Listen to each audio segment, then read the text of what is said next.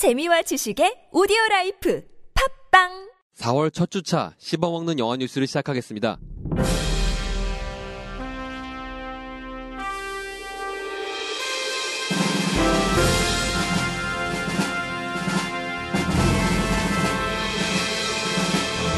잭 스나이더 감독의 하차 청원 사이트가 만들어졌습니다. 수어사이드 스쿼드가 추가 촬영에 들어갔습니다. 김윤석, 변요한 주연의 당신 거기 있어야 줄래요가 촬영에 들어갔습니다.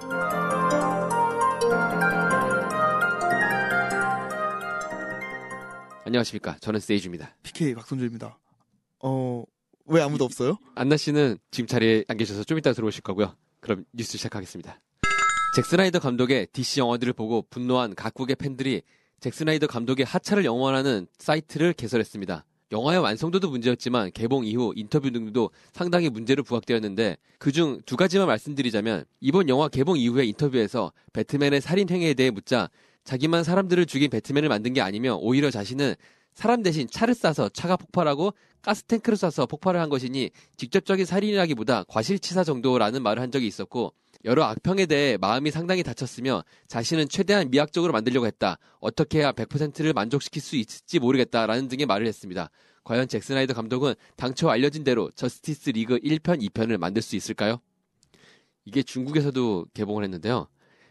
어, 2주차의 성적이 전주 대비 82.1%가 하락됐대요. 82.1%면은 망한 거 아니에요, 그냥? 아니, 그만큼 의도적으로 떨어뜨리려고 해도 잘 안 떨어질 텐데. 그러니까요. 82.2%면 중국에서 대부분 망해도 큰 수익을 내고 성공한 영화들이 많았거든요.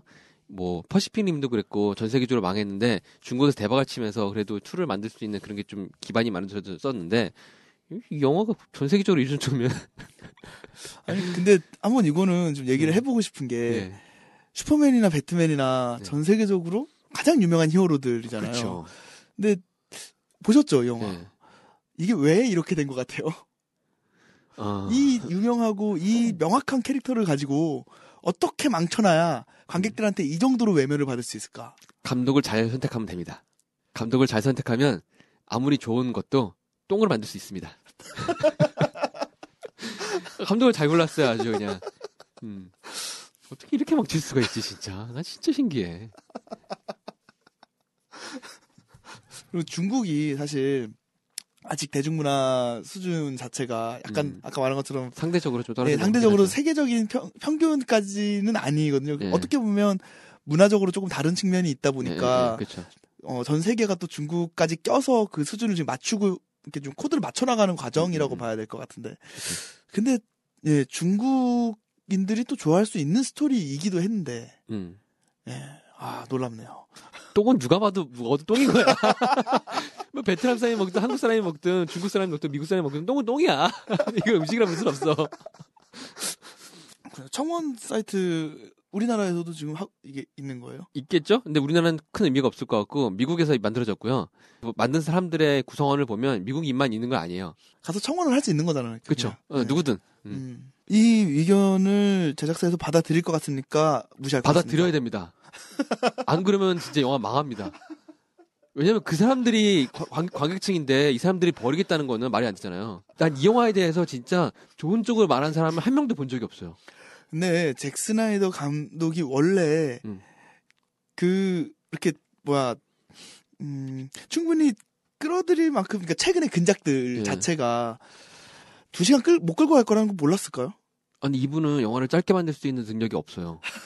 왜 그러냐면은 이분은 할 얘기가 너무 많다가 거기다 플러스 액션이라든가 이런 거에 대해서 슬로우 모션 같은 그런 것들을 되게 좋아하기 때문에 한 시간짜리 영화 만드는 건 제가 보기에는 이분 입장에서 는 단편 영화일 거고 한 시간 반짜리는 그냥 액션이 없는 멜로물을 찐다고 가능할 거고 최소한 두 시간에서 세 시간짜리는 가야지 이분이 할 수 있는 거를 다 할 수 있다 생각하거든요.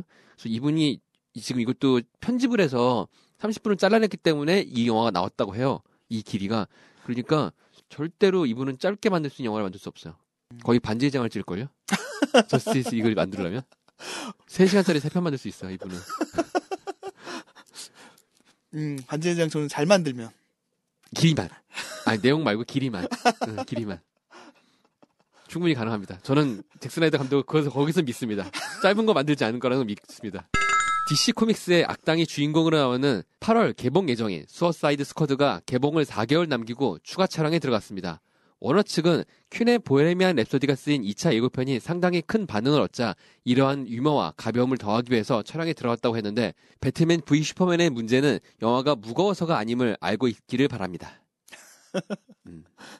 배트맨은 항상 무거워요. 그렇죠. 네.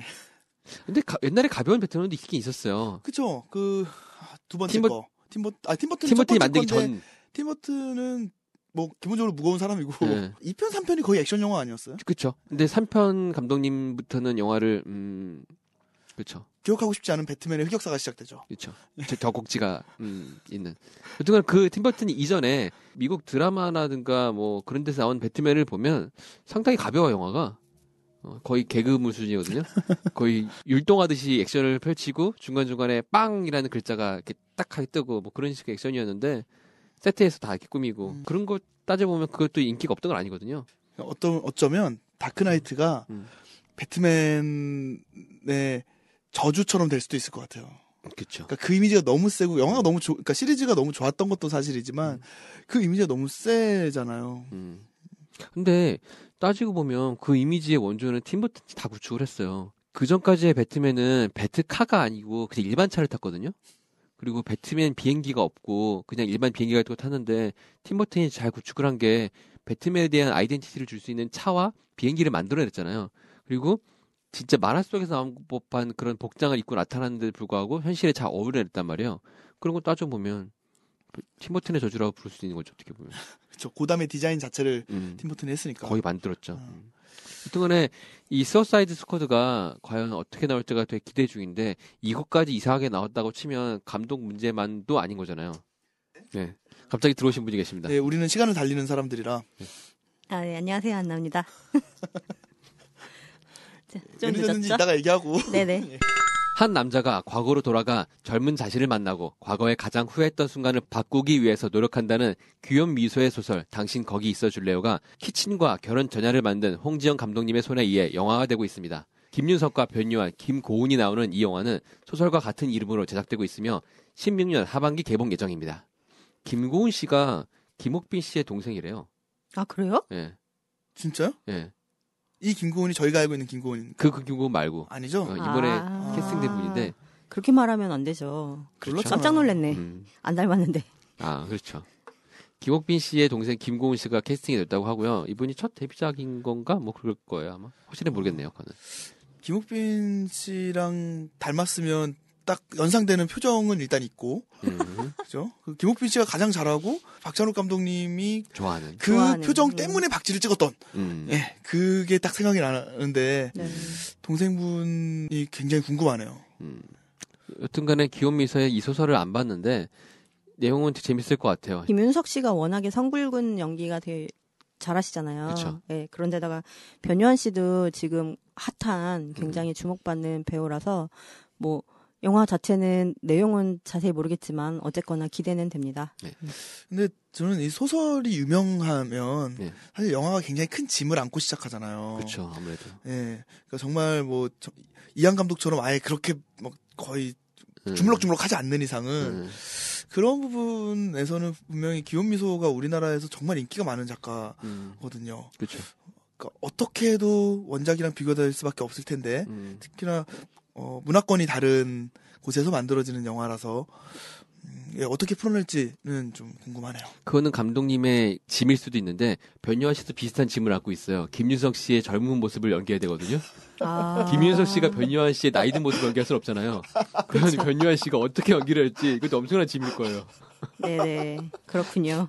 안 닮았잖아. 안 닮았죠. 변요한 씨 행보가 좀 그래. 계속 어려운 걸 하고 있어. 무대 출신이라 그러고 그런가 봐요. 예. 그쪽 계열 사람들이 음, 음, 그렇게 본인의 캐릭터를 잡아가는 건가요? 그런가?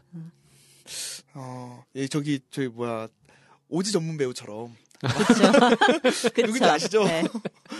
아, 그렇게 되는구나. 예. 네, 이번 주 시범원 영화 뉴스는 여기까지고요. 다음 주에는 더 재밌는 소식과 알찬 소식으로 찾아뵙겠습니다. 오늘은 한세 씨가 안 계셔서 네. 영화 씹어먹기도 이어서 들어주세요.